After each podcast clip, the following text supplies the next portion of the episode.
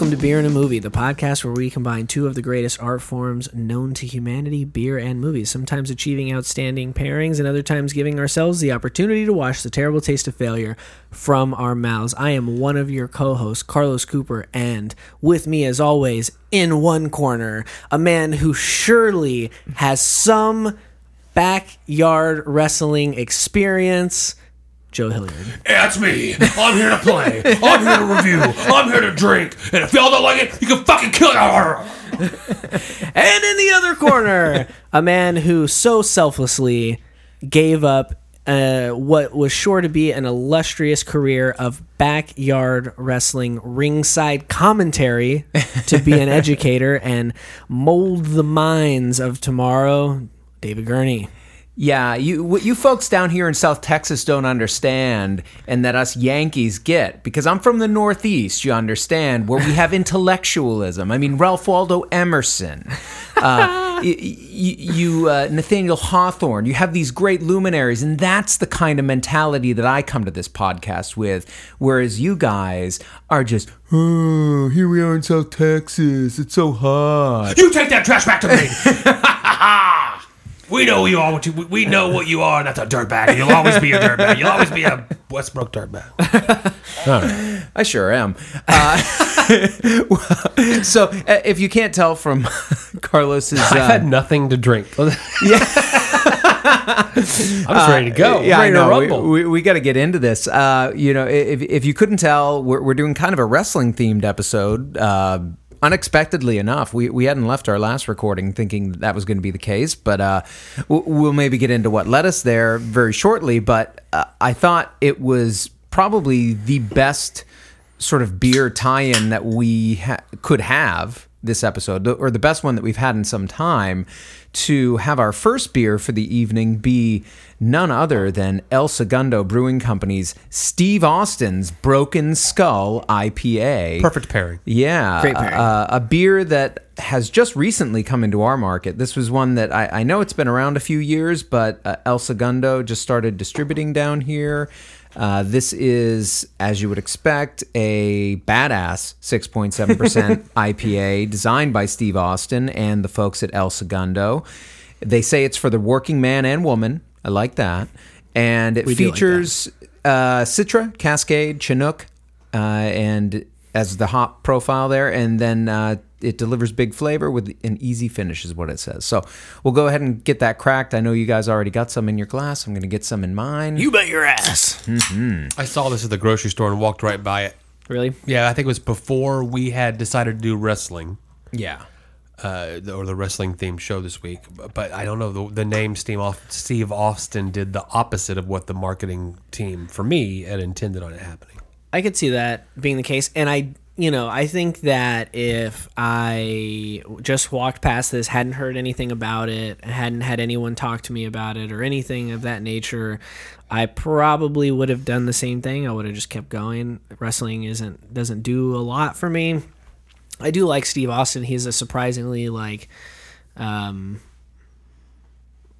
what's the word I'm looking for? Uh, Charismatic. a surprisingly left-leaning individual and uh, someone who has vocally um, uh, supported lots of um, you The know, working man and woman. yeah, but also more social issues and like has you you can you can see examples of him uh, confronting bigots on Twitter and stuff and Oh, telling cool. them how fucking shitty. See, they I don't and even know like that much about Steve Austin era is kind of past when I was watching wrestling. I, I mean, I was aware of him as a Yeah, he was a figure. really he was part of that big figure, huge yeah. Mm-hmm. late '90s wrestling explosion. Um, and I, but I do remember he was associated with beer because he would often be bringing out beer, Yeah, smashing them, Smashing and them, sort yeah. of. And I think he, he was more like domestic lagers. It was Uh, like, yeah, was it Miller? I, I or thought it was? Coors, but It I might be. also don't know. The- you can find gifts online if you're interested. Okay, so uh, El Segundo's out of that, yeah. California. They are. I mean, legit. He's out of Texas. Yeah, legit company. Yeah, and, and- uh, so I mean, why walk past it just because there's a wrestler's name on it? I'm glad we can try it tonight. Yeah, I will, and I was I was gonna cap it off with um, that a, a friend of mine, Aaron, um, who, as you two might recognize him as one of the two photographers at my wedding, uh, he also has shot two of the Sword Collector music, or I guess both of the Sword Collector music videos that aren't. We have a third that's found footage, but he so he shot all the Sword Collector music videos. Um, he had spoken highly of this to me, and he had gotten it through like one of those like I think it was like Craft Beer Kings or Craft Shack or something Yeah. like that. Um, and he had told me about it because he had he had gotten me one of Danny Trejo's beers. Oh, Uh, yeah. he had given me a can of one of those, and he mentioned this when he gave it to me. Um, also with some very delicious barbecue. He's very he's, he's Aaron is very good at barbecuing. And so once this finally was accessible and I didn't have to go super far out of my way to it uh, or to get it uh, when Lucy's got it several months ago I I went and picked up a 4 or 6 pack or whatever the fuck it was and um have my thoughts about it that I will reveal later. Yeah. Not to see if they stand up. not I to mean, it's been a, it. it's been a little while. Speaking of my thoughts on things, yeah. If you're a fan of this show, you should check out our Patreon, patreon.com slash beer and a movie podcast, Mm-hmm. where we continue our conversation, uh, often talking about topics that aren't just limited to movies Or beer. or beer. Yeah. So think about that while you're listening to us dissect You Cannot Kill David Arquette. it turns out that David Arquette did a stint on the WWE or WWF or whatever it was. at the WCW, time. WCW actually. at that That- that- I, hate, Yeah. I hate to get in here with the Dude, yes. look, I- look, I know don't hate dick to because- about wrestling because I was about to say I don't know anything about uh, David Arquette's little thing that he Yeah, yeah. I don't I don't either, but I will I will very gladly specify because the only time I ever did watch wrestling was in the late 90s. I was a small child and it was WCW NWO back then. Uh, Yeah. This is before WWF and then later WWE. Okay, well, we can go there. I, in eighth grade, seventh grade, moved to a very small town, and all of the kids were into wrestling. And there was a thing called the Saturday Night Wrestling, and uh, that was the Von Erichs and the Claw. oh, yeah. and yeah. they would put you in the claw, which was like a face hugger on your skull. Yeah. with their you know claw hand. Um, and uh, it was raised in church, so Sunday mornings, the morning after Saturday night wrestling, uh, everyone would talk about it, and I would not because I tried. I wanted to fit in, but I never, ever, ever It ne- got it it. never caught it. for you. Never, never- never- No, I've stayed up with it through the time. I knew who The Rock was when he was the res- wrestling Yeah. uh, Stone Cold. You know, I mean, I know the names because they've John become Cena? John Cena. They've become bigger You and bigger. Uh, percentage of entertainment in the entertainment world. Wrestling has Batista? grown and grown and grown with all these stars that we've talked about. Yeah, and a number of them have gone, it, grown beyond the confines Okay, so of there's professional wrestling. WCW is different than WWE. and WCW is defunct. It is no Okay. longer a thing. But yes, it is the one that was. I can't remember what region. R- wrestling, uh, it's a fascinating thing if you ever look into it. Wrestling was very, very regional Right. for a very long time, meaning that like in the South, in and like chunks the of Tennessee the South, circuit you had whatever, yeah. specific promoters uh-huh. who pretty much owned the market. At one time in the Northeast, where I'm from, that was the WWF, which now has become WWE. But they were the ones who sort of grew beyond that and started. But also shortly after that, WCW, which was a promotion that I think was based more in like the Southeast Atla- Atlantic seaboard sort of thing, got bought up by Ted Turner, who was obviously he owns or owned TBS Uh-huh. and CNN, and so it became like a TBS affiliated Right.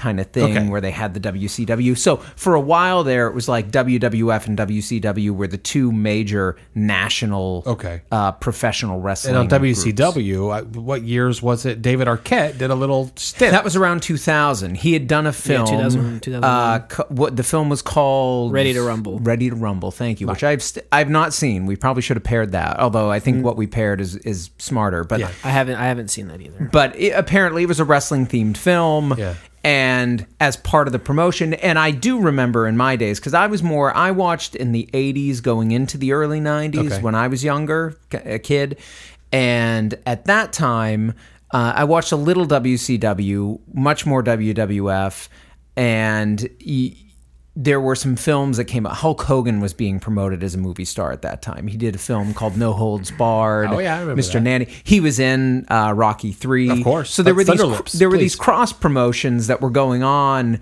with various films, and so this seems to have been a version of that that happened around 2000 where David Arquette was in this Ready to Rumble Right. film. And so WCW, which I I talked to uh, a friend of mine, a colleague, uh, who who's a deeply devout wrestling fan, Oh, um, has encyclopedic knowledge of wrestling, and uh, and I find it fascinating because I, I chat with him occasionally about my recollections of the '80s and early '90s, and he knows stuff like right right off the bat, like oh yeah, that was this match then, this place, blah blah blah blah. But he was telling me that this was like a moment. It was towards the end of WCW. And they were kind of flagging already, but most wrestling fans, and we see it in this film, really saw this David Arquette crossover promotion as a low point in wrestling. Yeah, it's uh, and and so you know Arquette came in, and partly why it's you know the cross promotion thing is one thing, but they didn't just cross promote; they made the guy the heavyweight champion of WCW wrestling. Right, and that Which there is only the heavyweight, right? And I actually uh, I don't oh, God. remember with WCW with That's what we W- should do. Is just ask David wrestling. with WWF, there were at least when I was watching, there were two distinct titles. There was the sort of main heavyweight one, and then there was an intercontinental championship, which had nothing to do with anybody being cross continental in terms of how they wrestled. Or, you know, like they weren't going over to Europe to wrestle. Iron But Sheik was it in was, that it one, was, I it was sort of the second tier belt that Yeah. a you know they could have Not like- as good. Yeah, right, exactly. And there were the okay, tag so team belts. we, let's and- talk about the film. let's talk about the movie. Okay, yeah, no, the, the basic idea, yeah. Go, I was, was just going to say that that it, in the early 2000s, He David, had this- David Arquette did this thing on WCW, and the film's conceit is that he s- suffered psychologically since that moment for one reason and one reason only, and that is because the fans did not embrace or take him seriously as a wrestler, and so yeah, they, he, he sullied. He, he made it a joke Yes, his involvement. Right. So this film now sees him. Uh, Courteney Cox actually appears in the film briefly. You, she comes. In. They in. obviously have a warm relationship, Right. despite being exes. right, uh, but it shows his journey into. And the film came out this year, and we had even discussed like maybe doing it when it first came out. I can't remember why it fell off the radar, but this is this was perfect. I'm so glad that we did this this way. Um, shows him trying to uh, become a legitimate wrestler because he wasn't a legitimate wrestler the first time. He was a movie star. No, he was a thing. movie star This time he's going to be a legitimate wrestler. So it is a reality series kind of documentary, if you will, about the psychological and physical transformation of trying to become a wrestler. He's a little doughy at the beginning. He gets a little little cut up toward the end. He uh, goes to Mexico to learn from the luchadores, uh, Mm-hmm. sophisticated twirling moves that he masters and brings back as he again tries to become a se- take a more serious role this time. Yeah. Um, it shows some of the wrestler, the movie The Wrestler, how he cut himself with the razor blade. It shows some behind the scenes stuff about how they choreograph it, uh, how he gets his. Uh, uh, there's a scene, and then I'll, I'll I've talked too long. There's a scene where he gets hit uh, with a fluorescent light. Yeah, uh, the tubes. you know? Several. Um, yeah, several. Uh, and it goes horribly wrong, and he nicks his neck and Like his ha- jugular, has to yeah. has to go to the ER. I mean, Yeah. he finishes the match and then has to go to the ER, and so you get the impression that there is some reality to the violence, and there's other examples as well, getting cold cocked in the face hard for real a couple of times. More than that. But it's mean, uh, it's uh, it's an interesting look into the kind of behind the scenes world of wrestling, and David Arquette as the star. You like the guy or you don't. He- that's it's, the movie's about him really more than anything else. Outside of wrestling fans, do you think there are people that don't like David Arquette, just like fully, that are like fuck David Arquette? Yeah, I mean, I Yeah. could see him coming off as as a bit. Um, He talks about it Not, in the well, film. not just in this film. I mean, before this film. yeah. Okay. No, I mean, I I, I, think don't think people that would say I'm not going to go see that because David Arquette's in it. Like they would see it if it was somebody else. But Yeah. like no, because David Arquette is in this, I think I will I not think David. Arquette has a ta- you have a taste in your mouth about David Arquette, and it's not always positive for a lot of people. Or or, or it's who who cares? Oh, the guy from That Scream. see that I, that I, I can imagine Yeah. the indifference to him, but I it's hard for me to imagine an active dislike of him. Well, if has- you're not a wrestling fan, he- I get that people hate him in the wrestling community because of that. Yeah. like that seems like a thing that people that you might deserve some backlash for. But outside of Scream, I don't consider David Arquette an Eight-legged actor freaks, baby. worth. You could have put 25 different guys in there. He didn't do anything to make that movie better. Uh, okay, I mean, I'm not necessarily going to argue with that. I, I wouldn't replace Kari Wuhrer. Wow, I got that right, right? I have no idea. uh, I don't know. I, I have I have a hard time finding anything not to like about. He seems like a nice I, I think you could take him out of Scream and replace him, and the movie wouldn't change. Oh, that I that I disagree with. I, with having had enough experience with that franchise Mm-hmm. and seen those movies enough times, I think that Now, this is not a personal opinion. I, I, he's a fine guy. He's a Stern fan. I'm a Stern fan. He's a Stern guest and does fantastic radio. He's funny. He's charitable. He's got a fantastic heart. I think you see some of that in this movie. Yeah, he seems a and nice uh, but that it's him there doesn't get my attention. That's probably why I wasn't super excited to super excited to see it. I'm glad that I did. Yeah, I you know I I think he's he's a quirky oddball kind of character actor, right? I mean that's that's mostly what I associate him with is is these roles that are kind of he's almost never the lead he's almost never the the real center of attention he he isn't the the moral center of a film he's like the the goofy neighbor more more than anything and I like that. it- I do too. I mean, I, I appreciate what he can do, but I think he also, to go back to what Carlos was saying, I think he has a propensity to be in roles that can position him as a somewhat annoying or grating character. And so that can He also, of, do you think he lives in the shadow of his sister?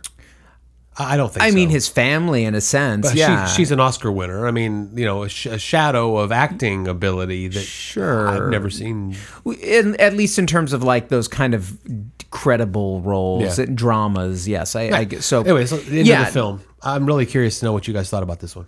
Yeah, I, I mean, I was kind of surprised. If we did discuss doing this earlier last year, it, it totally evaporated from my mind because when Carlos on our uh, chat had said Arquette with you know exclamation points behind it, I'm like, Yeah, me too. yeah, what, what? And, There's some and- new releases that I'd kind of rather see. and then I looked and I'm like, okay, sure enough, there's this 2020 documentary.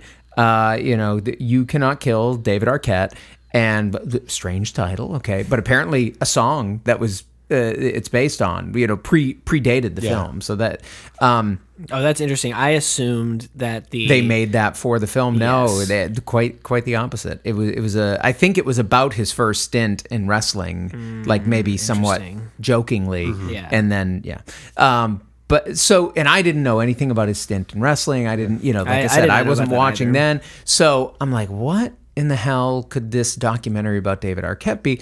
But you know, reading quickly the synopsis, oh, he's getting into wrestling. Oh, that's interesting because again, I have a little bit of interest. So. You, know, you had to dust the cobwebs. yeah, out of the dust the cobwebs and said, okay, this could be a fun, just something different, Yeah. right? I mean, like we, we do, we, we've been doing some heavy hitting, serious kind of films over the past few weeks, so I thought it could be fun to mix it up. So I, I, I went ahead and you know that evening, I think when when we tossed it around, I put it on. It was on Hulu, and it starts up, and it felt really rough to me. I didn't like. I'm like, this is gonna be this guy feeling bad for himself, and like, d- I don't really feel that bad for him. Is he really in that bad a shit? Like, uh, but w- once it kind of got going, and I kind of, I, I mean, I had a couple different, um, you know, light bulbs go off. One, I would say probably 20, 25 minutes into it, I kind of realized, wait, wait, wait. This is all a setup. The, you know, th- this like pitting him as an underdog and doing all this sort of stuff is is to set me up for what's going to come. And so I can't I can't judge this as somehow an authentic document of what this guy's life is. This is a setup. This is them showing me The idea that this is produced Yeah. it wears itself on its sleeve sometimes. but they do a pretty good job. I mean, that's what I was going to say is I even going into it kind of knowing it had to have been con- a concocted scenario for him or you know by him that watching that first 20 30 minutes I was able to just kind of you know ignore that and kind of feel like oh this is going to be some kind of self-serving documentary about and and I almost shut it off. I mean, I'll be honest, like around 20 25 minutes I was at the point where I'm like to complete it at a later time.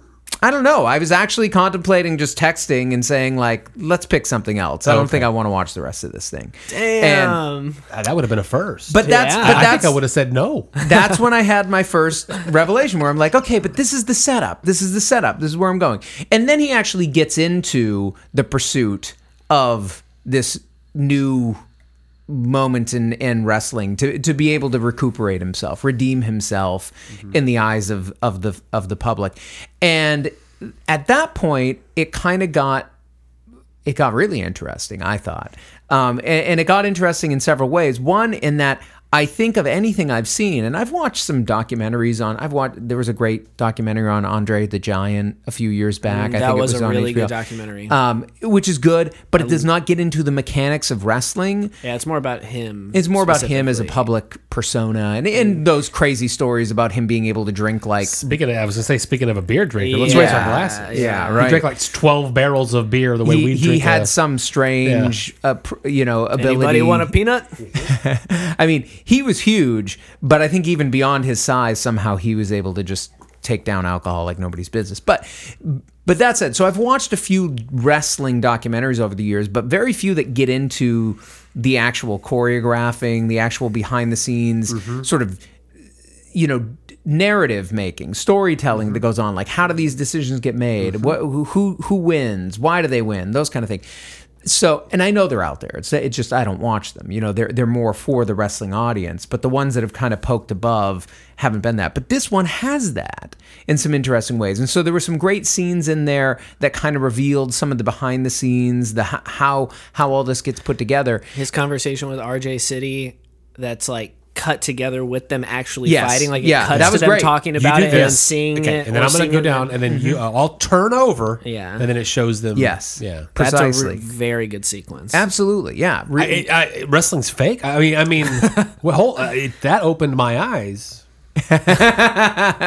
Well, and it is interesting because we've gone, you know, and I don't, I don't know if 2000 we were still in it, but certainly when I was watching in the 80s and 90s, the fakeness was still something that was very closely guarded. There was a moment in professional wrestling, and I think it was probably right around 2000, where it just became an open thing that, yeah, no, this is all very scripted, but you, you know, like, and it, it's melodrama. In case you missed them stamping the box, the, the ring hard mm-hmm. every single time they'd hit somebody prior to now. right. Those weren't real the- noises. Yeah, anyhow, Okay, so, yeah. so all pretense was dropped. It was, a, you know what I mean. But it, but there was, you know, so it, it's interesting. I, I don't know if it dates to Until you nick your jugular. before him. Yes, right, right. Well, that shit was crazy. I mean, we- we, we can talk about that uh, in a moment here, but but so so the the the reverence that it seemed to have for the whole endeavor of wrestling became apparent, and I appreciated that.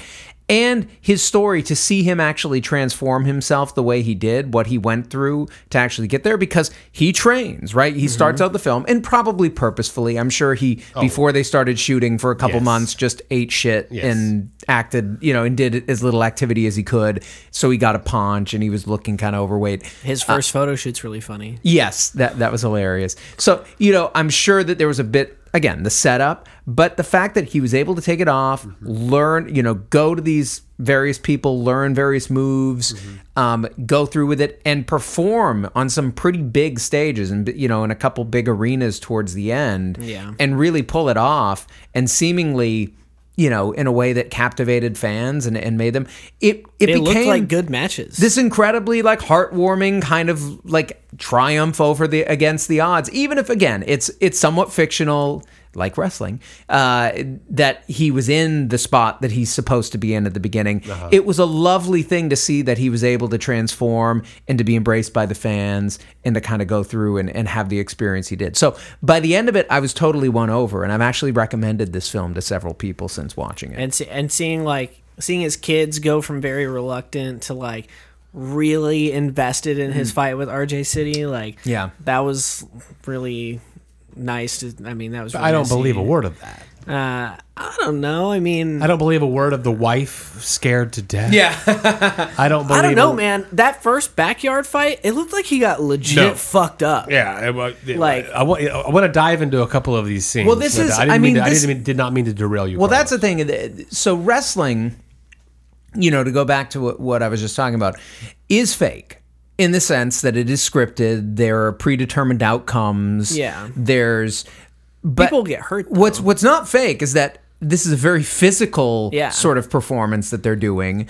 And they are literally throwing each other around, bouncing off each other, landing on each other in ways that granted, d- you know, to your point, Joe, are exaggerated and to somebody who's not used to wrestling probably come off as super fake. But then if you really think about it, it's like there's a ton of danger involved. I mean, if you have a 300 pound guy flying at you through the air, more, sometimes feel. more, Big Show sometimes is huge. Oh, absolutely. Kamala, let's, let's go. a chair being brought into the Uh-huh. ring, a fluorescent light bulb, whatever, like all these other, you know, sort of illegal items that do get brought into matches all the time. that are in a warehouse somewhere, all it somewhere takes backstage. is, you know, all it takes is you being like an inch off of where you're hoping that you're going to hit Yeah. to really whack somebody in a way that could, you know, do them some damage. Now, whether the light bulb cutting him in the neck was something that they had sort of pre-planned, they wanted to have some dramatic uh, thing to pull him away from. I don't think that it was. I don't know. I think it could be. If it was, but if it, was, they pulled it off really well. That's right. And if it wasn't, In a way that some other and things if it wasn't, it was very off well. narratively convenient for them. Sure. Yeah. So I I I, think that that I, I had seen a I had seen an an article about it the other day that I didn't click on because I hadn't seen the film, um, but I think that I think that that was an actual accident that like seriously threatened his life. I could be wrong though. Go on and see what. Well, I was just going to say the strength of the film is David Arquette, and uh, you know, I kind of realized I like this person. I don't really care for him as an actor. I, you know, Yeah. I, I but I like the idea that he threw himself into this project with the fervor that he did. Yeah. I like the goofiness of the magician character that he came up with, and how he would throw the streamers Yes. out, and that became one of his little traits. I like that he came up with it and stuck with it for the entire film. Because every time those things would come out of his hands, I would laugh. Yeah. I had the same experience that I did with this uh, when I watched Exit Through the Gift Shop, and that is that you realize during the film you have a question while you're watching it of, oh God, they're they're playing a trick on me, Yeah. and how much of it is a trick, and now I'm gonna start trying to figure out the cracks in the where you know. Um, ultimately, I mean, it, it, it I would recommend this film as well. Um, it it does all of the things that I like a documentary to do. It shows me things that I don't know. It it takes me into a world that I wouldn't go into in any other way, in a safe way. Mm-hmm. And I liked the lead. You know, who was a na- who was a, fic- a fictionalized version of himself as a narrative. You know what I mean? But is it Michael Moore too? You know, Yeah, I mean, yeah, for the sure. purposes of the film project that is being created. Yeah. Um, and you mentioned a narrative convenience with the nick- nicking of the jugular. Yeah. That that was a real unexpected thing that happened, Okay. and that's and that's why he walks out of the ring and then comes back into it and gets pinned. Yeah. um, which is referred to as a as he no sold the match, so he like forego he like for it was They did away with the middle part and Well, went straight to the ending. well no I mean it was I think most of it went the way it was supposed to, but he didn't do his job in making it seem real when he got pinned. Oh, He just walked in and was like, okay, like let's get just Yeah, pin and left. yeah. And he had actually when that happened because that footage before the documentary was ever close to being released circulating the internet and he released a statement on twitter um, first he said uh, seems like death matches aren't really my thing.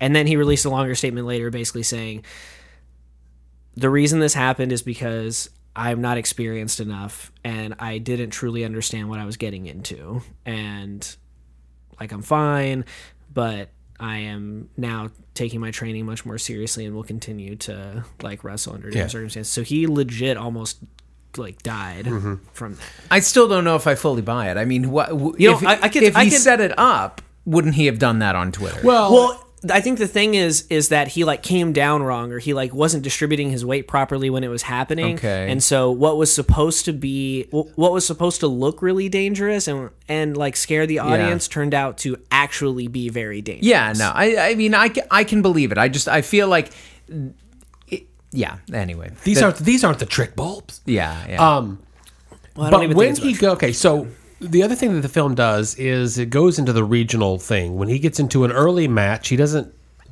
We are to believe he doesn't know what he's getting into. He doesn't know where he's going, but he goes to a backyard wrestling match where there Yeah. is really no audience. I mean, Right. except for mean, the a other handful of drunk yeah. people. yeah, And the narrative here is this is the beginning of David Arquette's journey back, and I'm we're still mad at him as those wrestling fans that were betrayed back Right. in the WCW days. So let's fucking teach this guy a lesson. Yeah. And uh, look, i- i- camera trickery, perhaps, but that looks like they just beat the shit out of him. Yeah. I mean, like full contact, fist to the face Dropped at the him very on beginning. thumbtacks. And Yeah. unless David Arquette is a much better actor than I give him credit for, I, the reaction on his face when he gets that first hit yeah. i- i- is real. But maybe that's part of the whole thing, which makes me like it just a little bit more. Yeah, yeah. No, I mean, I I agree. I, I love that he started with the backyard because I mean, he really does in the course of this film go through all of the various like manifestations of quote unquote professional wrestling because backyard wrestling there's nothing professional about it except that they are aping some of what gets done at the professional level. Is there a scout circuit? And, and with and with I much imagine less there might be. I don't think it's as I don't think it's as much a scout circuit as the people who maybe would start with backyard wrestling who are any good at it or who have a physique that could allow them to be seen Mm-hmm. by a larger audience would go on to some of those small regional because there are still regional promoters that that it's not quite the same as it used to be but you know you could find small wrestling matches getting promoted in whatever See, area but I think in. of John Cena and The Rock and people that have no ability to play football or baseball or basketball, looking at those heroes instead and uh-huh. saying, "I'm going to become The Rock. I'm going to be the head of the the top dog at WWE." And I need to start. I need to pay my dues. Right. I would imagine. I would imagine. I don't know anything about it. In these, like working your way on up, right and so. and that's I think you're right I mean that's true the, the But if there is no audience at the backyard match, You're just learning the, the the showmanship, the moves, and you're probably putting your body through a lot more torture than it will go through if Later. you go on Right. to actual. Because it seems like they didn't know all the rules of the fakery at the. Yeah, backyard no, I think that's part of it. Now, th- did we do? We did Peanut Butter Falcon in the show, Yeah, right? We did, I mean, you remember so the backyard wrestling uh-huh. there? It was very similar. Yeah, Yeah. absolutely. I mean, it's a thing. They're they're not. You know, that film wasn't making it up. This film is. Ma- you know, there is a phenomenon of. I'm sure there are backyards Yeah. here, right in this city, There are. Corpus Christi, that we could go to right now, and Yeah. we would see the ramshackle ring set up, and there might even be a couple guys there going through some moves right now. post COVID when it's safe for us to go to this event, shall we? I'm, no, I'm not kidding. If, I was going to say, I I have a feeling we, we could tap some of our wrestling resources in town. There's probably somebody who could put us on to uh, local promotion. friend of the show, Josh DeLeon, uh, former projectionist, uh, big wrestling fan. Actually, at one point here, pretty recently, was talking about training to be a wrestler. Yeah. Uh, and I don't know if that has changed or where he is in that process or wh- what he's doing, but he seemed pretty serious about it when I talked to him. Um, I'd love to see it, man. and There's an annual event here in town where the luchadores come into town, and that's, Okay, I mean, and- that's always a lot of fun. so I okay, so I think that I buy this a lot more than you guys do. A lot of this, um, By what? just everything about it. Like I believe it more than I think Well, I the two believe of you it, do. You know, the claw didn't hurt them when, when you gave them the claw. But like the street wrestling shit was crazy too. was like fun. we didn't talk about that. That was great. That, Yeah. like, That was a great scene. That's fucking scary. That's asphalt, my Oh, guy. yeah, yeah. Like you know, I, Bringing ladders out onto the asphalt and jumping on each other. Yeah. I don't think that when David Arquette does the thing that he, it was really spontaneous, and they Right. were just like, "What?" uh, Obviously, that part is probably like they set it up or whatever. But like even when the those guys are doing the thing where they kind of like jump up and wrap their legs around somebody and like throw Uh-huh. them down or Yeah. whatever, like they're throwing someone on asphalt. Yeah. like No, it's, fuck it's like you said earlier. If you were an inch off, you're gonna, you know, Yeah, Yeah. your it's head fucking could crazy. strike in a way that you don't and, intend it. And then also too, I think whenever that guy gives him his mask, like Arquette seems very moved. Oh, I by think that he is. I mean, you know? so don't get me wrong. I mean, I don't think there's anything really disingenuous about what's going on with this film. But I do think, like professional wrestling, there was a story that they had in mind that they wanted to tell. There were going to be certain beats to the story. He was going to be, he needed to be set up as the underdog.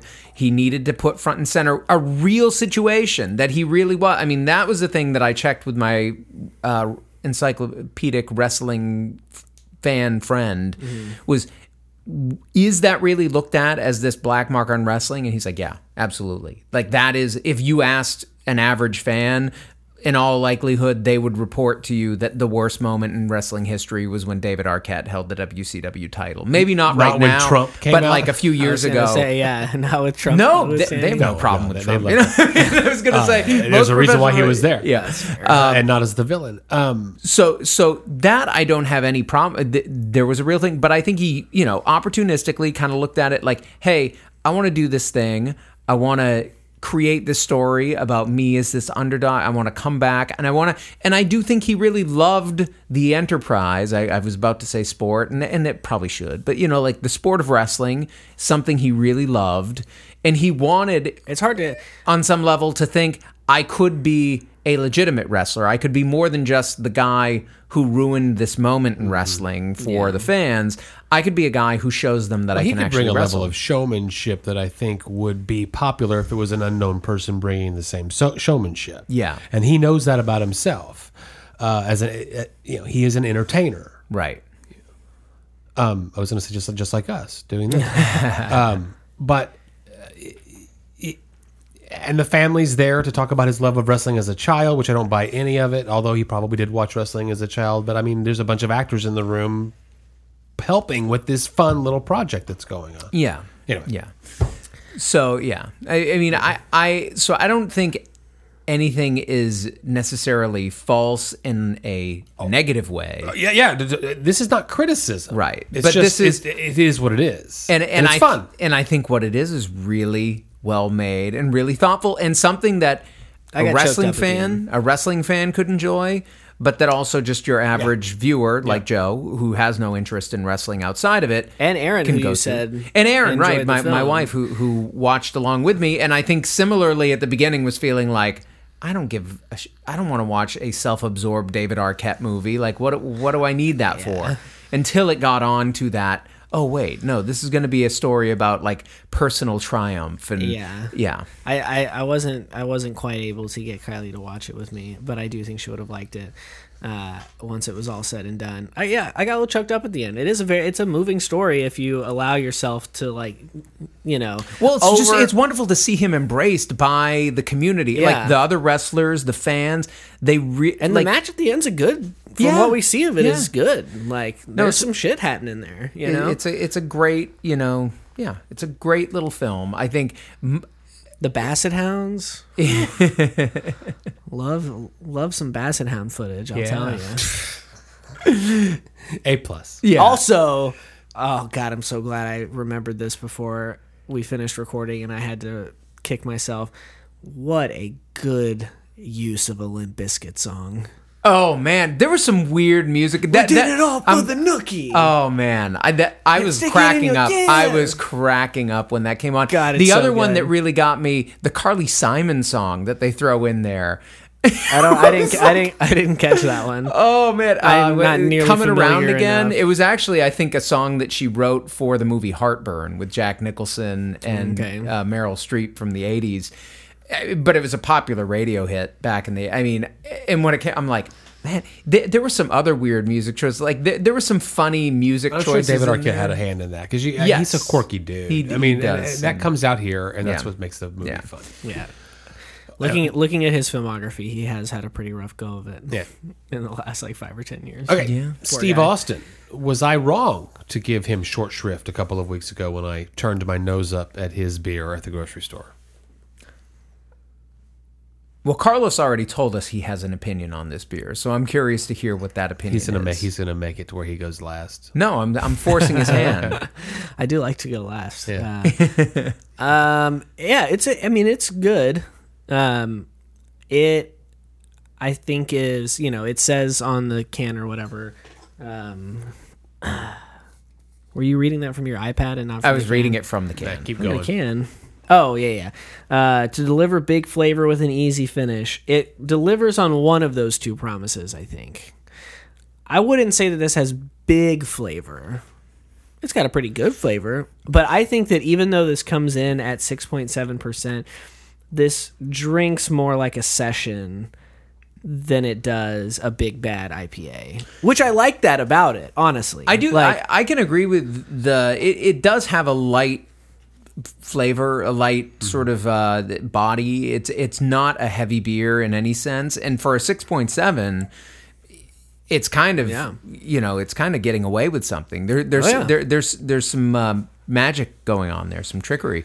Uh, but I find it very drinkable. The only criticism that I have is whatever it is, like 13, 50, 40, 14 for Oh, a yeah, it's four kind of pack. expensive. It's a little hefty for the price of a four pack. I feel like they're coasting a little bit on his name. Yeah. I'm sure that there's Rather some licensing costs Yeah. tied up in that price. Yeah. If I, which which is fine and I get that. And I get I, Steve Austin tax. Yeah. I don't know that I like the idea of paying a premium for the Steve Austin Yeah. beer, but if if I see this in a cooler and I'm at a backyard cookout, man, I'd be grabbing this. Yeah. I, I could oh, probably yeah. drink three or four of these easily. 100%. Yeah. Yeah. You would bring your own four pack to the backyard Yeah, or maybe. if you were really, if, you know, you were really balling like that. I've been thinking about And if you're while balling y'all like that, talking. you should get on the Patreon. when you say Steve Austin's Broken Skull IPA and you list three nice hops on the side of the can, you call it badass. That's not what's in this glass. I'm expecting more. I'm expecting to get hit over the head. Yeah. I'm expecting my skull to break a little bit. I'm expecting to see some, you know. However, the gash on your neck from the broken Right. yeah, that's right. from the I might bottle, do it with the it's aluminum came in a We're taking while. Joe to the ER. T- sorry, it's only folks, the we first half of this podcast. We don't even also, know what's going to go. also in the Luke second half. Perry bit at the end with Oh, the sun. Oh, that was stuff. good. That, That was, was sad, fantastic. I too. didn't realize that Very was Luke. Perry when we saw it. I didn't either. Yeah, yeah. Here is the flip side. Someone's going to go to HEB and see Steve Austin's new beer, and they're going to pick up an IPA, and they never picked up an IPA before. And they that is actually some pretty brilliant marketing. We don't want to turn them off to the experience by delivering an El Chingon. You know, And heavy, you, heavy, and when you compare malt. this to a Miller or a Coors or whatever it was that he's typically drinking in the ring that his Right. Mm-hmm. fans would know him for, this is a huge flavor step Certainly. forward for that. This yeah. is a very pleasant, nice six point seven IPA that that's, that you can session. Yeah. that's, Yeah. that's a win. Yeah. But Steve Austin's name on it uh, really freaked my expectations. There's a picture of a, of a of a skull laughing at me that's cracked wide open. Yeah. and, and I, sure I want a little bit of that and. I believe that's actually the name of his ranch that is in Texas. I think it's near Victoria, if I, if I'm not mistaken. He's from Victoria. you know it's a ranch because there's but it- barbed yeah, wire so- on the can. Yes. Yeah. But it's Broken Skull Ranch. Anyway, So- this is not a lo- this is not a bad beer. Not at all. no good but beer. it's good beer. um. In fact, I would buy this again, but I don't know if I, I, I completely agree. Finally, with the uh, the Steve Austin tax, I don't care to pay it. Yeah. Yeah. I would love this to be a ten dollar four pack. Sure. Yeah. Yeah. I would. Ooh, it'd be a it'd be a fridge staple if it was a ten dollar. When you're talking the difference between a ten and a fourteen dollar um, tw- uh, four pack or six pack, you're you're talking about four dollars, not the 14 Mm-hmm. So really, when I'm at the liquor store or the grocery store that would carry this, I'm not gonna not buy it because it's fourteen. If I choose to spend fourteen, I'm gonna find something different and probably better than I want to spend at that price point. yeah. You follow me? Yeah, one hundred percent. Yeah, you're gonna get Otherwise, it's just another six of Bud Light. yeah, you're gonna get like a churro stout, or you're gonna get like a, you know, If I'm a- spending fifteen, I'll get double ridiculous. Uh. I'll get ridiculous if I'm going to spend fourteen. yeah, you'll get a double dry hopped IPA, Ridiculous AF Yeah. from uh, a heavily Bar. fruited sour. You know, something a little bigger and badder for that price than just a good sessionable IPA. So I guess we, we call this. Although one- I do, I do kind of love that, that you guys have both slipped into calling a six point seven percenter uh, a sessionable, which I, I get. I mean, it, No, no, but no, it, it's ri- it's right on that edge where Well, you don't want to get too. I was saying it a little too this, sarcastically. Yeah, Uh, You can session it because of the flavor bill is not Yes. hitting you over the head, but you're getting a six point seven. Yes, I'm. I'm also. I'm. I'm. I'm not saying it like with any kind of jest or irony or anything like that. I am referring it to as that because it tastes that way, Easily and you could very easily drink several of these and all of a sudden find out that you're very drunk. Yeah, and, then, and then you fall over and break your skull. Yes, All right, exactly. mission- There's okay. the name. Mission accomplished. So yeah, I, I So I guess round I one is over. It's it's not yeah, it's not. I'm not actually that jaded to say that Right. six point seven percent is a session IPA. Anyway, uh, it is good though. Um, good on you, El Segundo. Good on you, Steve Austin. Um, good on you, David Arquette. You love to see it. Uh, a true underdog story. This maybe this is the thematic sequel to Dodgeball. To dodgeball is that Yeah. is that what we were seeing? Oh, Yeah. well, we didn't pair it with that, folks. But we promise when we come back from the break, we have another wrestling themed film that I think fits very well with this one, and, and probably in some ways is the spiritual precursor to this film. Uh, when we get back.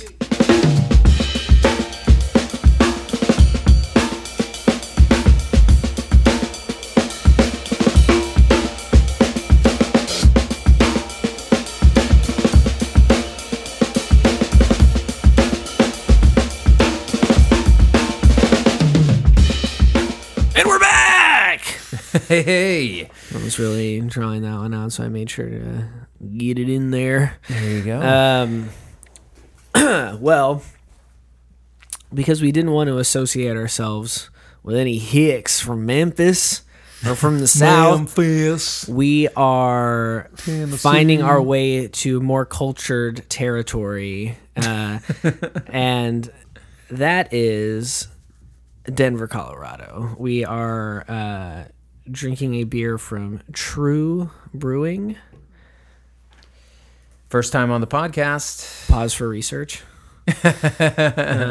Trevu- Trevu- The- Turvu. T R V E. I, I, right. I guess if you, I guess if you said it the way that it's spelled, you would sound like a hick. Turvu. Treve. Treve. Um, I no, I, I uh, Well, they they are well known for their uh, all things metal, right? I mean that that's kind of their their breweries, uh, even more so than Brash, maybe. uh, I would say definitely more so than Brash because they don't have any stupid like anarchy a high school notebook letter in their logo. Which like, look, love Brash, but that shit is stupid.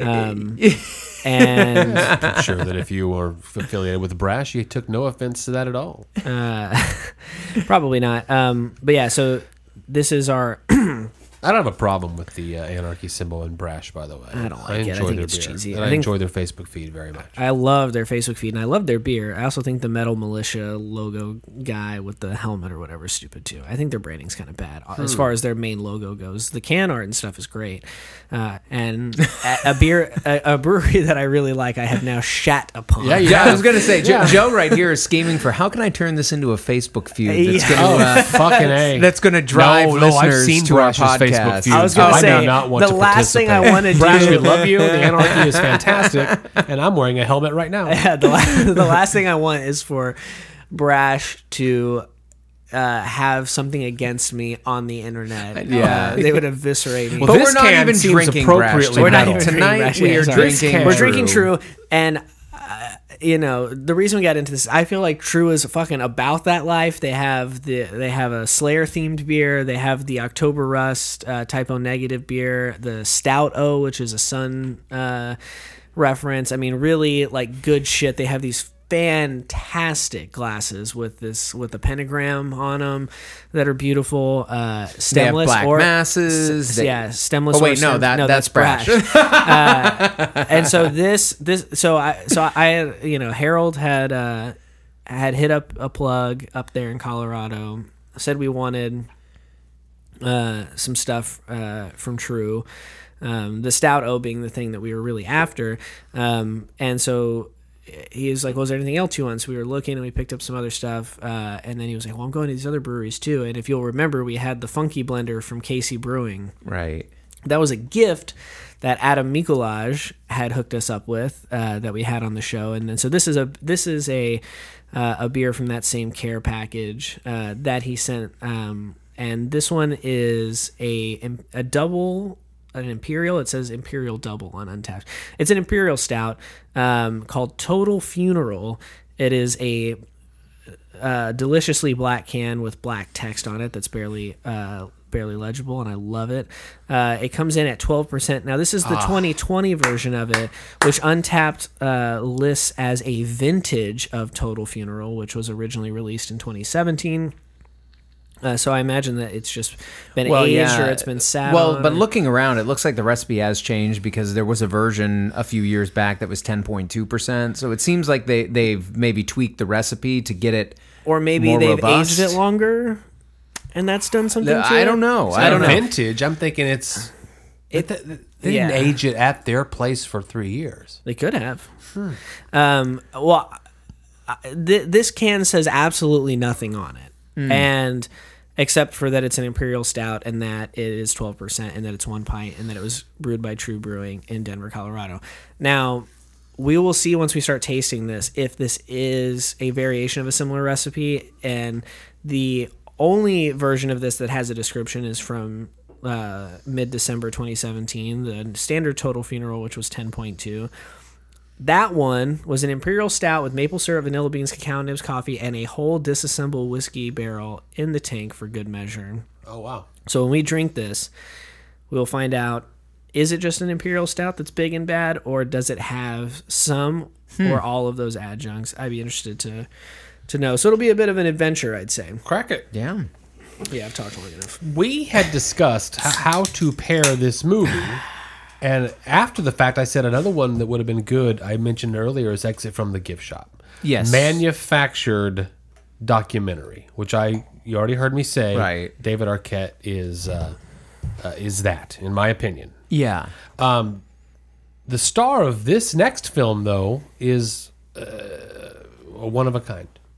Absolutely, uh, and and clear, and and as I said right before the break, I think a fairly clear um, spiritual predecessor to to what Arquette was doing in uh, in in his film, and and in fact, he makes pretty clear, direct reference to it when he wears a T-shirt uh, in in the course of his documentary. David Arquette, that is, uh, wears a T-shirt that declares him the women's world wrestling champion Yeah.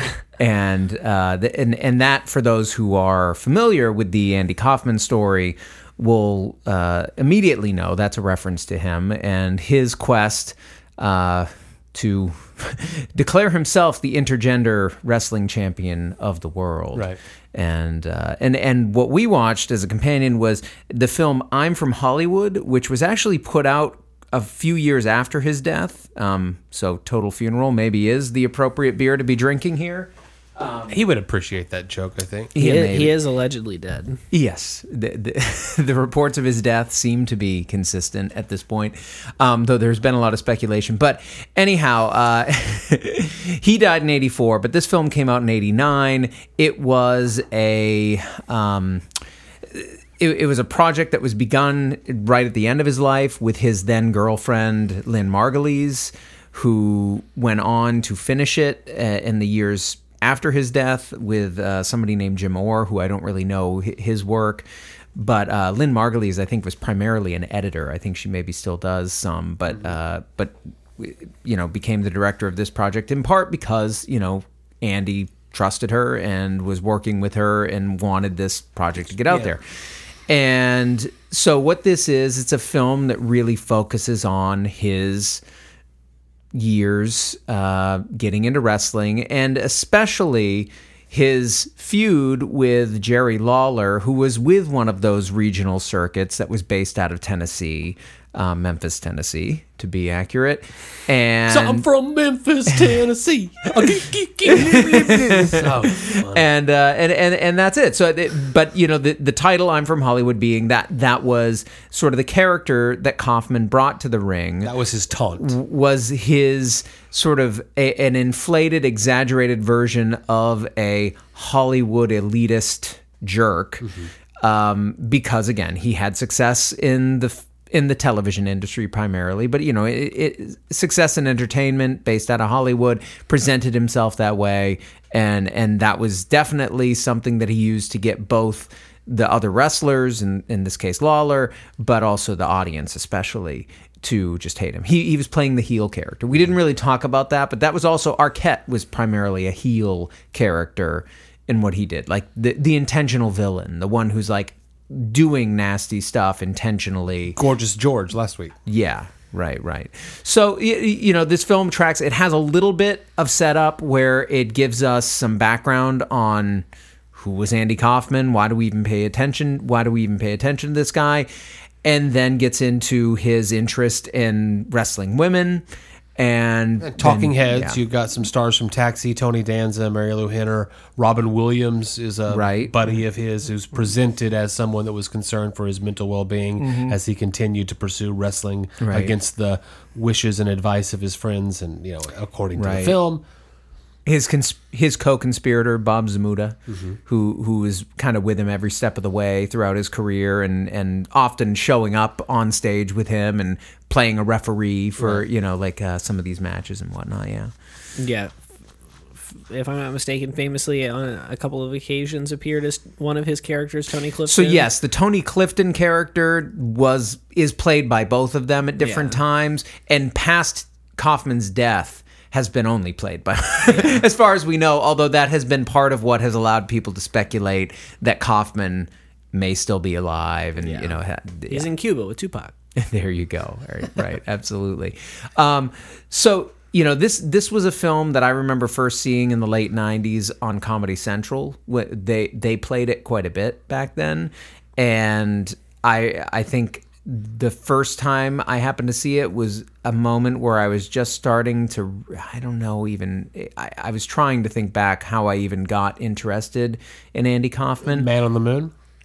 It was before that because I remember I, I ended up getting really excited that film Uh-huh. was coming out. But no, there it was it was sort of, you know, 97, 98, a little bit before and I remember seeing this.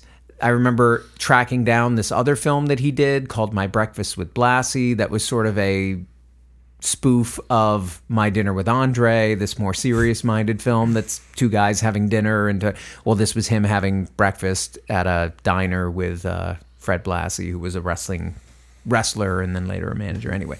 So I remember seeing this, I remember being totally swept up in it, totally fascinated, read everything I possibly could about Andy Kaufman. Um, so we already know that I'm a fan.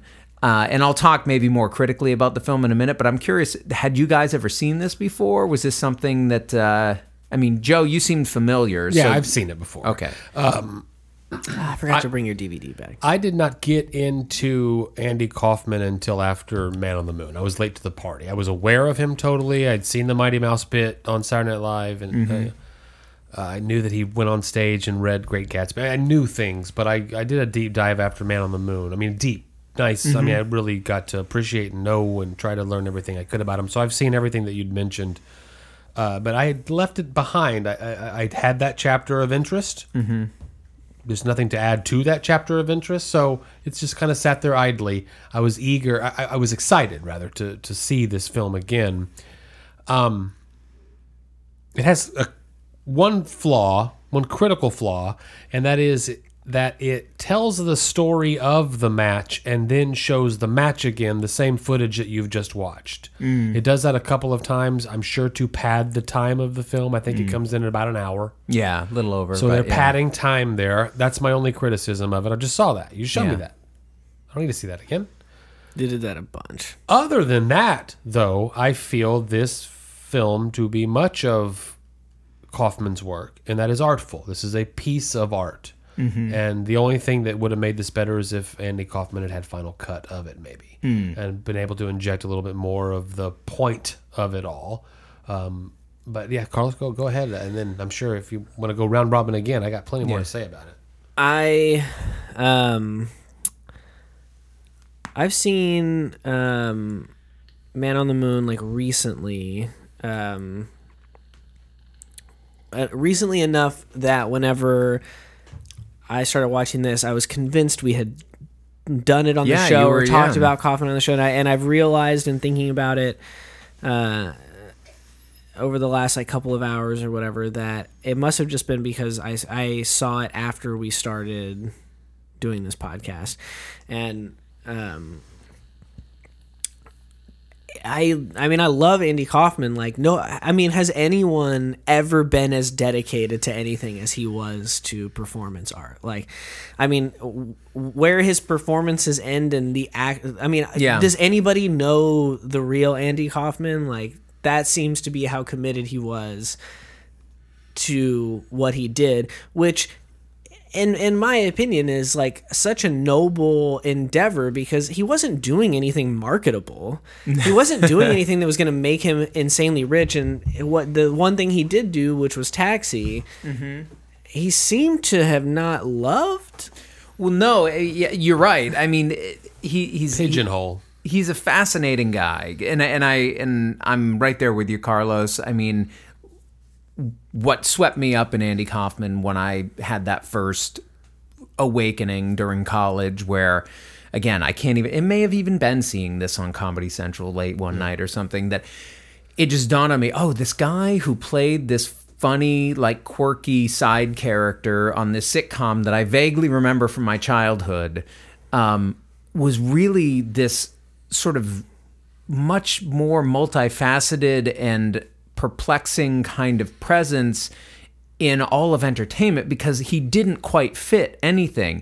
And even when something that he did resonated with audiences, it was like then that it seemed less interesting because he was so much more I think as a performer driven towards getting reactions out of people that were I don't know, for for lack of a better term, authentic or these kind of, you know, I think actually there's a quote from him about like how he wants people to react from their gut with his stuff, whether it be like laughing, they're truly laughing because they just can't help themselves, or they're really scared, or they're really angry, or they're really, Well, you know, he just like- wanted authentic emotion. And once you've like established a character like Latka, which was a version of his foreign man character that he played on stage, which he did for many years, but usually to audiences who didn't expect that and didn't know what was going to go on with it. And so he was able to use it to kind of fool them and lull them into this sense that, oh, we know what this guy is. And then he would do his Elvis impersonation and blow them away and be like, oh, wait, this guy's That's a totally was- different thing than what I thought he was. that's what I was going to say is him doing bad impressions before doing right. a fully spot on Elvis impression Yes. uh, you know, and I'm I'm I'm I'm realizing now what my connection with all of this is, and it was there was a documentary about Jim Carrey playing him. Yes. Jim and Andy? That was, Jim and- which and is on Netflix. Yes, Very that's- good. that's- yeah. An- I Andy saw- and Jim. I can't remember the I order. I don't think we did that. on No, the show I don't think we did. But I remember watching that and being like, "Holy, what the fuck!" And Yeah. then I watched Man on the Moon. I'd never seen Man on the Oh, Moon okay. until that. And I remember when Man on the Moon came out. This is a, I feel like I've told a version of this story on this podcast so many times. Uh, but that was a movie that I remember coming out. And I remember seeing the poster for, it, and I remember seeing the funny man uh, from like Pet Detective or Mask, or, like you know the guy, Yeah. a guy I Jim recognized or whatever. sure. And at, as a as a young person, I'd be like, I want to see that. And my parents being like, you can't see that. Uh, and but just being so Well, capt- that story has come up several times in the podcast recently. Your That's what I'm parents saying. not taking it, letting you see a movie. it's early 2000 stuff. Yeah, I talked about it with Ali on, Yeah. uh, Yeah. on, on the last episode. Um, but I don't know why that movie poster struck me in such a significant way. But then, for whatever reason, and this happens, this has happened with a lot of stuff from that time period. I never, once I became of age, went back to like see it or whatever. But I remember watching Jim and Andy and just being like so captivated by that documentary, and so going back and then watching Man on the Moon, mm-hmm. and just thinking like this guy is fucking insane. Like this is like, but also it's so like it's so admirable Yeah. to be that committed to something that really isn't Well, the, the think of the motivation between Arquette and Kaufman. Arquette's packaging a film to be released. Kaufman mm-hmm. was doing this on a regional circuit, and the only time that it broke into national news at the time was when he did the Letterman appearance. Mm-hmm. But otherwise, this was for a very narrow audience. Yes. Right. Taxi fans, maybe taxi fans were coming to the and were disgusted by to the to the arena. also Yeah. his his But there was no internet to to, to promote No. this Yeah. in a way where the mainstream audience which could which find allowed it. for a lot of it to work the way it did in some positive ways because the artifice of wrestling, like I said, this was the era certainly where the fakeness of wrestling was still a hidden, Yeah. you know, an open hidden secret. Right. Like one that, yes, any thinking adult probably had a sense that, yeah, this is all scripted. But then, especially for the younger fans and maybe even some of the ones who weren't as sharp, like let's let them believe it's you know like let's have the so there was this kind of openness so Don't do it at home. the the Jerry Lawler uh, Andy Kaufman feud played off as very and and he was able to even heighten the drama of it through bringing it to the Letterman show and do, doing this stuff on an even bigger stage which was part of his goal. I mean if you read you know about what he his intentions were I mean it it was a goof for him in in a lot of ways. I mean he he I think got a kick out of doing it obviously. He grew up as a wrestling fan Gorgeous George was his hero. Uh-huh. He liked the preening. He liked the being obnoxious and getting the audience to hate you. Again, he wants reactions from the audience that are visceral gut reactions. And when you see a guy like Gorgeous George talking about how beautiful he is and how that, and the audience is booing and hissing, that's real. You know what I mean? And he knew that that was something he could tap into. And getting back to that, I, you know, from what he from all accounts, from what he said, from what people around him said, he genuinely saw wrestling as this this very important cultural phenomenon that was underappreciated. That there was such drama in wrestling that he wanted to bring it to a bigger audience. So there was some loftier goal there, I think, in his mind that he was going to be able to bring this form of extreme, exaggerated male melodrama mm-hmm. to a bigger audience. And again, I think one of the the thing that stopped him was his health. I mean, eventually he he had to stop doing this stuff because he got sick, he had cancer, and he and you know had to go away. But then they started this project, and I think in his mind, this film might be something that could. But his Take that. cachet allowed him to even attempt the intergender thing. I mean, without his celebrity to promote Oh yeah, this right, nonsense. right? but but also it, it was i mean it was his celebrity but he also knew that he was going to have to do something truly absurd in order to position or manipulate that celebrity in a way that would like get people's attention or be viable or whatever. And that was another thing that i was going to say is that like again speaking to his dedication to his art form and to his like performance is i mean he intentionally says some of the most heinous misogynistic oh, things Oh, man. i mean he says some terrible shit in Yeah. like the interviews and stuff Peeling the which, like, potatoes, scrubbing the carrots, yeah and he's raising sa- the babies. and he's saying it in such a way where it's very believable that like he almost believe like uh, now knowing what we know in hindsight or whatever it's not really that believable or whatever but I, i'm sure people at the time are hearing him thinking like oh he really believes that he's saying that w- women are only good for the cooking and the cleaning all this stuff yeah, and not only does he believe that but he also believes that what he's saying is a compliment yeah. that what he's saying is a positive thing. Yes. You know, and so the fact that he was willing to make himself such a hateable, yeah. insidious figure for the sake of the bit Yeah. is like that could that would never happen today. There But- is and no it would be artist- harder to pull off It would today. be it would I- because of the internet and canceling and all that kind of stuff. I Well, understand I that. think it's an, it's an. Think about the audience. Think about the audience. Yeah. he wasn't concerned that that interview would be played on the nightly news with Walter Cronkite. Yeah, he he, Walter he was playing to. So he probably would have been ex- he probably would have been excited if it was, but yes, certainly, but yeah. he was playing to this audience. yeah, yeah, And uh, the reason why I brought up the the end game that Arquette had with his project and the end game that Andy Kaufman had with this was pure theater, pure entertainment, yeah. pure self indulgence, yeah, and a commitment to the bit. yeah. And David Arquette shows a commitment to the bit Yeah. as well with the He does. the He jugular does. nick and the the physicality required Right. to participate.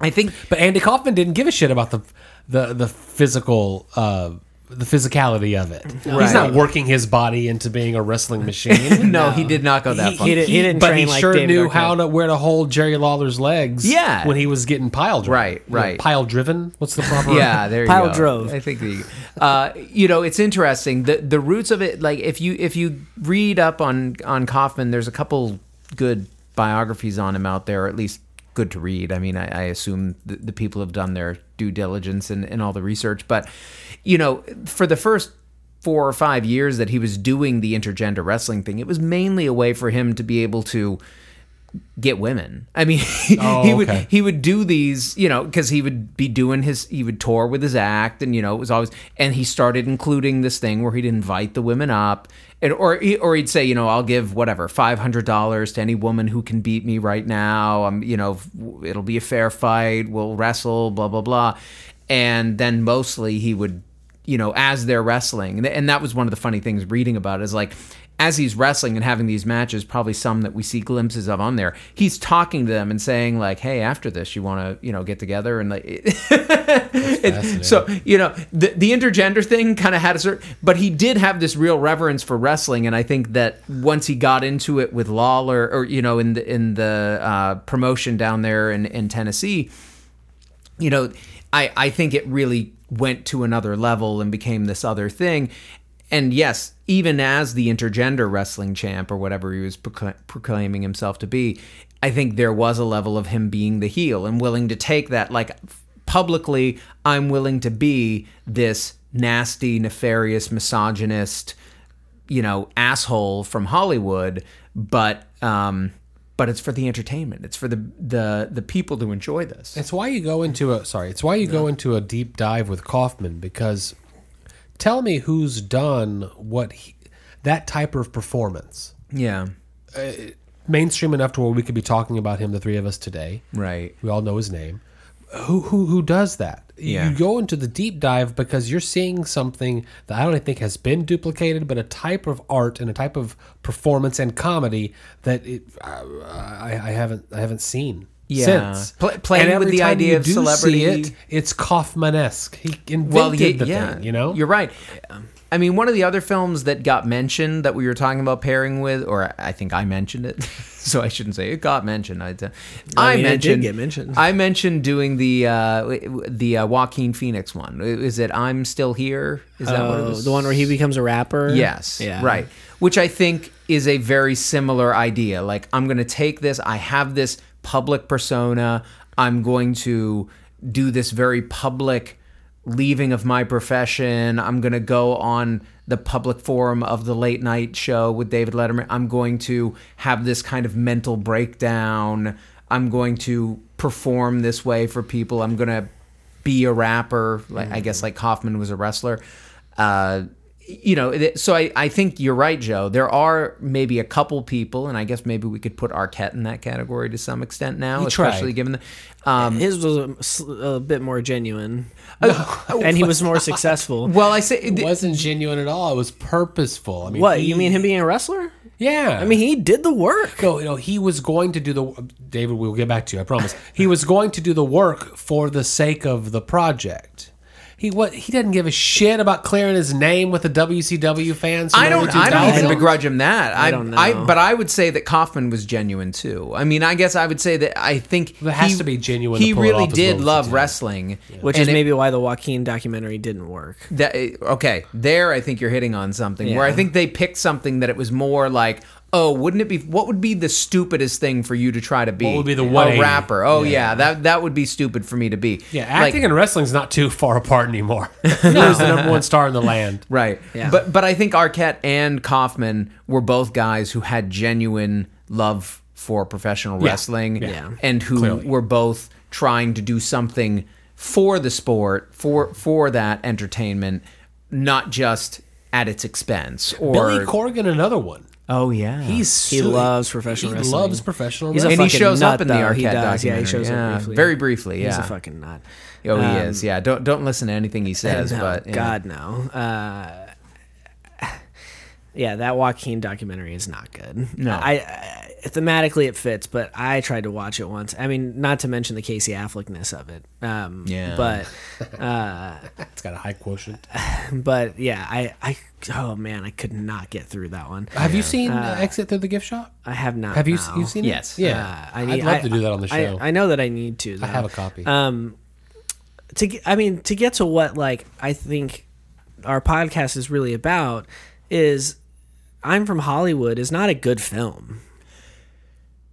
No, it's not. It's not on the level of a film that's been put together in a really artful way. No, this, but It's almost hard to finish. a. F- oh, okay. Well, because I, because I it, wouldn't because go that it, far. because it, I mean it was for me because it does that thing where it shows you the same clips multiple times. Yeah. Where at a certain point I'm just like I think I understand what's happening and I think I'm done. Oh. You know, See, to me, I, and I've watched it several times. I The mean, first like I 15 said, minutes I've, of it is I've definitely. I've definitely watched it. You know, back in the day on cable, I got a DVD of it in the 2000s. I probably watched it a handful of times, showed it to people. It was something there. To me, it captures some great performance moments. I mean, those. The, I- I don't even know. There's probably a term that, that if we were wrestling fans, we would know. Whatever those promotional videos If they were do wrestling to, fans. to hype Uh, a, a match, you know, where they're talking uh-huh. with, you know, there's Yeah. often somebody pretending to interview them Yeah. there, you know, Yeah, like which is great. So what are you going to do at the match, Hulk? uh, You know, Hulk. Hulkmeister or what you know oh i'm gonna take him you know so the, those but those with kaufman where he's going off about you know what women's proper place is uh-huh. what people from memphis tennessee are like how they mm-hmm. should be out plowing the fields and mm-hmm. like just some the part where he's holding up a bar of soap and he's like, "I know you've probably never seen this before, but say it with me." Yes. so, not so, not so it. so, so, when he so. when he has the 300 pound woman and he's like grinding her face You don't into have the any ground money? I think she's hurt. I think she's hurt. you Yeah, don't have any money. You can't do anything to You me. can't do you don't it. matter. yeah. oh my god Oh, it's There- great. It's, It's- it's it's an art piece. I mean, from it start is just some mind-bendingly mm-hmm. strange performance that you're going to see there. So Yeah. I get where you're coming from, Carlos. I would never show this film in a class and say, "Documentarians, let's dissect this and think about how we put together a documentary," because no, it would lead us down bad paths. You know, like th- there are bad practices in there in terms of how this got put together. Yeah. But if I was doing a class on performance and on, you know, really sort of, you know, owning the character and being the character and and where you can go with that, I would I would think about using it and de- and definitely would think I would have some interesting discussions with students about where where he goes with that. It's funny also like I love the moments with Robin Williams who's clearly playing this kind of yeah. you know, his answers are very qu- you know, like in quotes always, because he's Mm-hmm. playing into the whole thing. Like we're really concerned about Andy. You know, like Yeah. he wasn't concerned about Andy. He knew Andy was in control. He understood what what Andy was doing. If anybody did, Oh, he, Robin Williams was playing a part in this. Yes, in yeah. this right. thing. Yeah, The- you It was know, great. Zmuda does too. Yeah. Yeah. Uh, you know,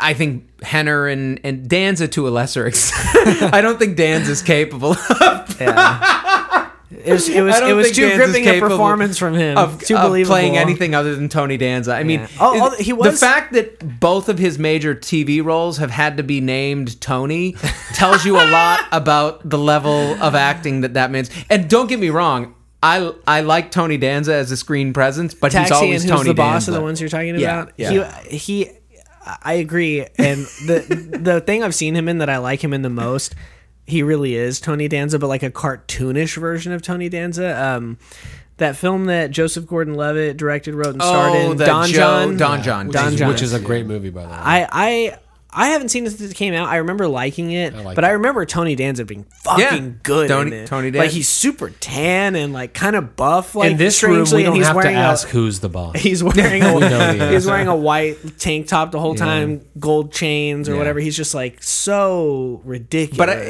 you know, th- there is just that part of me though that loves the fact that I think of all the Taxi cast, probably Danza is the furthest removed from Kaufman, where I think Oh, he probably had to be there every day, scratching his head, like, "Why do we What let this guy be is here?" going on? you know, like This guy's crazy. You know, D- DeVito, I think, totally got Kaufman. He loved Kaufman. He he participated heavily in Man on the Moon, and you know was very much a, an advocate for remembering Kaufman and everything. I think Henner even, but But Dan's always struck me as as a guy who just As like, confused. mu- must have must have been like scratching his head for five years while they were on that sitcom together. Like, why Yeah. do we keep paying this guy? I have I have never seen an episode of that show. Taxi. Oh, there's some good uh, ones. Yeah, Yeah, I've never seen worth it looking before. into.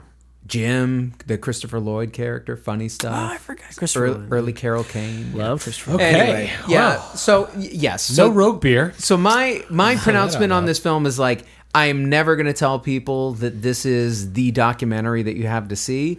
However, from a documentary standpoint, however, it is a film that I will always tell people who are getting interested in Andy Kaufman. Yeah, you need you need to take a peek at this one. If you're getting interested in Andy Kaufman and it works correctly, you're gonna see it. Hmm. You're gonna see everything. I mean, yeah. If if you saw like Man on the Moon and were like, I am fully captivated by this, then this is something you should see. Because you get to see, you know, it's like it's like the difference between like secondary and primary sources. You know, like this is the primary source, and so you get to see him do what he does in a way that like you know you can see reenacted or you can hear somebody talk about but to like see him do it and see how committed he is to it and see how see the he sells it yeah and because you're seeing those audiences, you're seeing the the wrestling fans at those events, and they're. I mean, those facial expressions, the reactions, like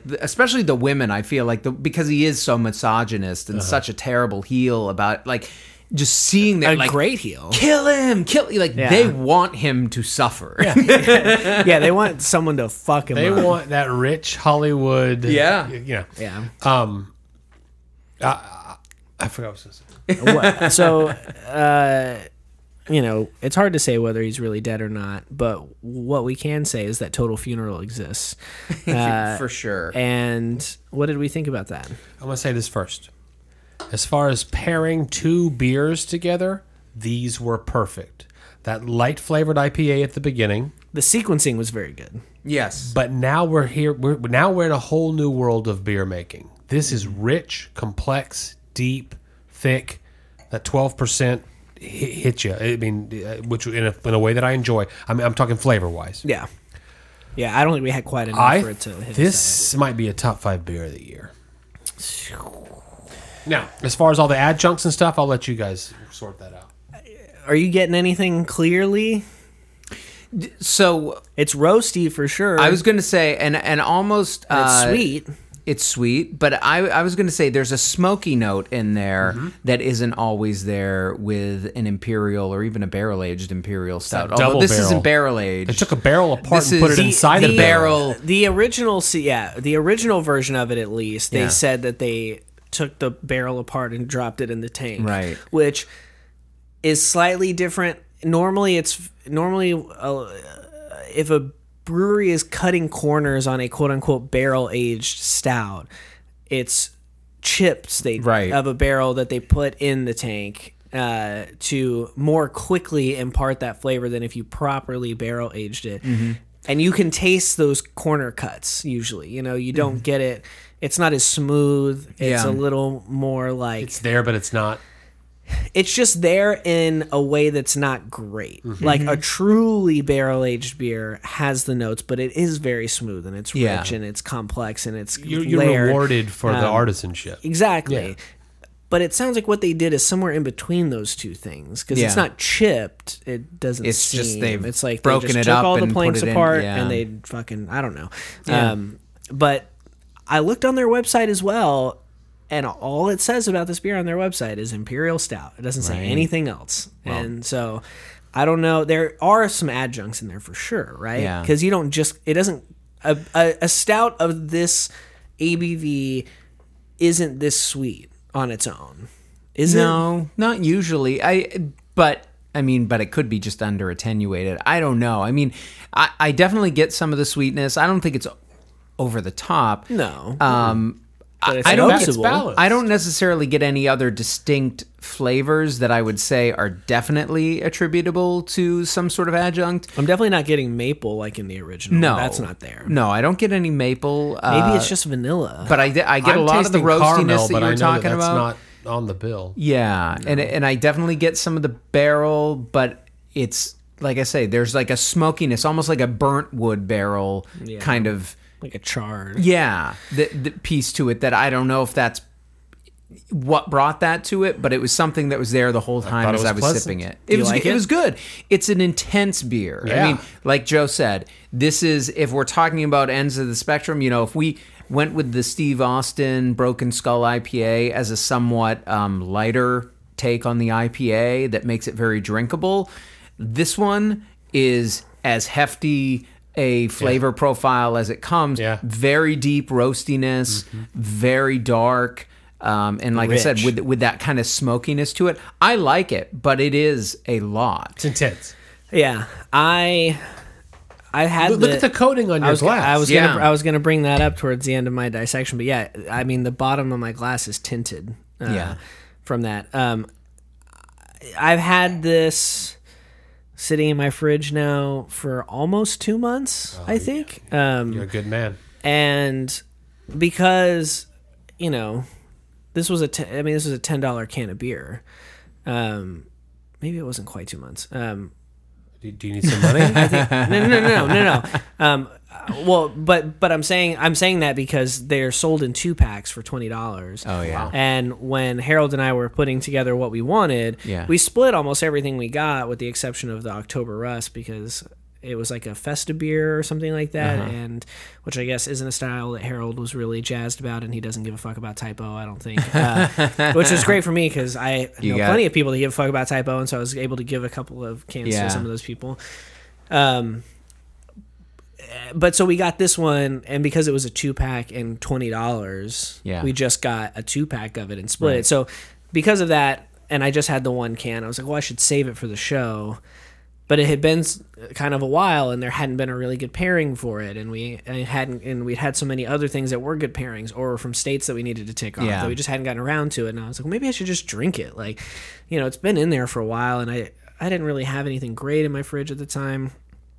Um, and so I almost drank it last night by myself.